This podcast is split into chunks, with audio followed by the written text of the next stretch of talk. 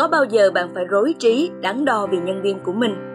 Không phải vì họ làm việc không hiệu quả, mà ngược lại họ làm việc rất tốt nữa là đằng khác.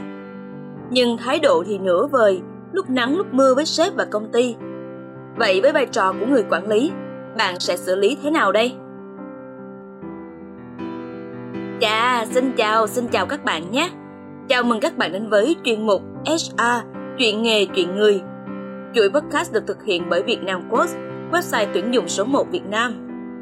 Mình là Xuân Uyên đây, và hôm nay chúng ta sẽ tâm sự về vấn đề chưa bao giờ là ngừng hot trong giới quản lý. Đó là thái độ làm việc của các bạn nhân viên.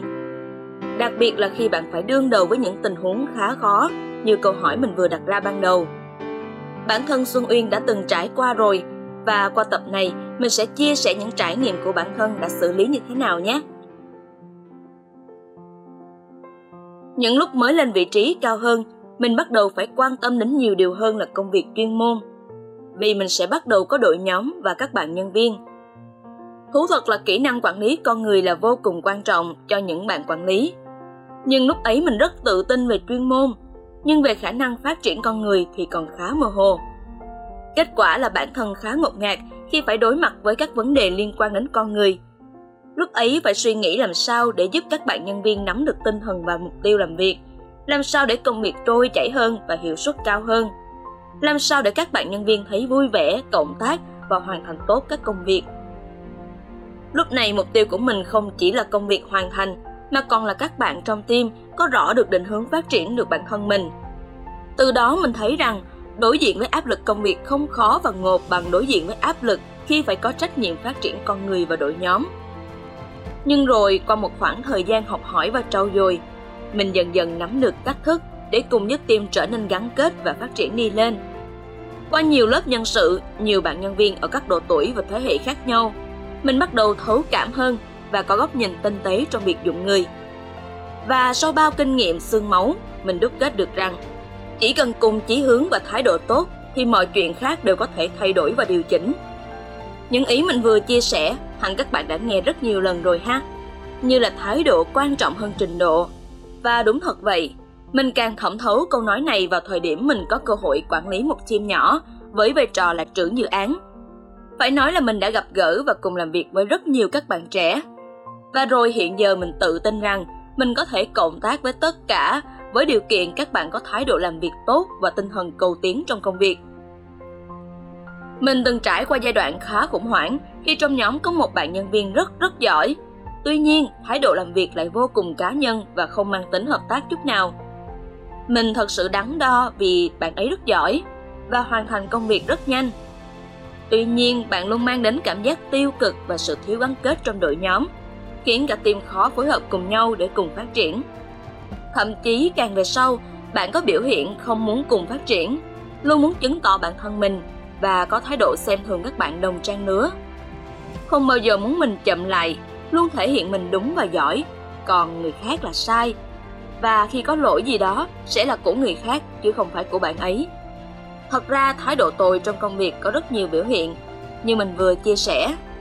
Suy cho cùng các bạn không có tinh thần hợp tác và không giúp cả team cùng tiến lên được.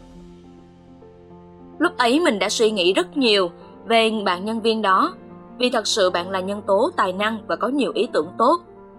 Tuy nhiên về góc độ văn hóa và sự hòa nhập bạn lại không có và chỉ luôn làm việc cá nhân, không quan tâm đến bất cứ ai trong team. Thậm chí đôi lúc có mâu thuẫn, bạn không chọn phương án giải quyết thẳng thắn mà còn đi rao tin nói xấu không hay về đồng nghiệp. Mình chưa bao giờ phải lăng tăng đến thế, bản thân không chỉ tự chiêm nghiệm, đánh giá mà còn tham khảo ý kiến của các anh chị trong nghề đi trước để tìm những cách giải quyết riêng cho những ca khó thế này. Tất nhiên ai cũng sẽ mắc sai lầm, vì có sai lầm mới biết thế nào là đúng, và ai cũng xứng đáng có được cơ hội thứ hai để thay đổi. Vì thế đầu tiên, với tình huống khó, hãy cùng ngồi lại và trao đổi, cho nhau cơ hội để hiểu nhau. Tiếp theo, quan sát và hỗ trợ để các bạn hiểu được đúng văn hóa và tinh thần làm việc của đội nhóm.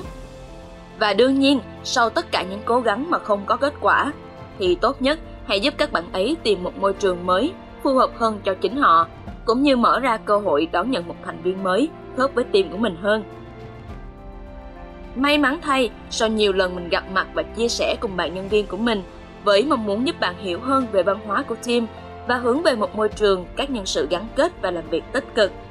Bạn thật sự cảm nhận và có nhiều thay đổi sau đó. Nên mình và team vẫn tiếp tục đồng hành cùng bạn ấy. Sau cùng, mình nhận ra rằng hãy kỹ lưỡng trong quá trình lựa chọn các bạn nhân sự cho team của mình vì bên cạnh công việc thì văn hóa team và tinh thần đồng đội là vô cùng quan trọng. Nếu thái độ thật sự không tốt hoặc không phù hợp, bạn nên cân nhắc để tránh làm ảnh hưởng đến cả team của mình. Trình độ có thể được bồi dưỡng và phát triển, nhưng thái độ là vốn sống và những trải nghiệm về tính cách của chính nhân sự đó. Nó tất nhiên vẫn có thể thay đổi được, nhưng sẽ rất rất khó và mất nhiều thời gian. Vì thế mà mình khuyên chân thành các bạn nên chú ý tiêu chí này, bởi không phải một cách bình thường mà nó được nhắc đến rất nhiều trong các cuộc phỏng vấn.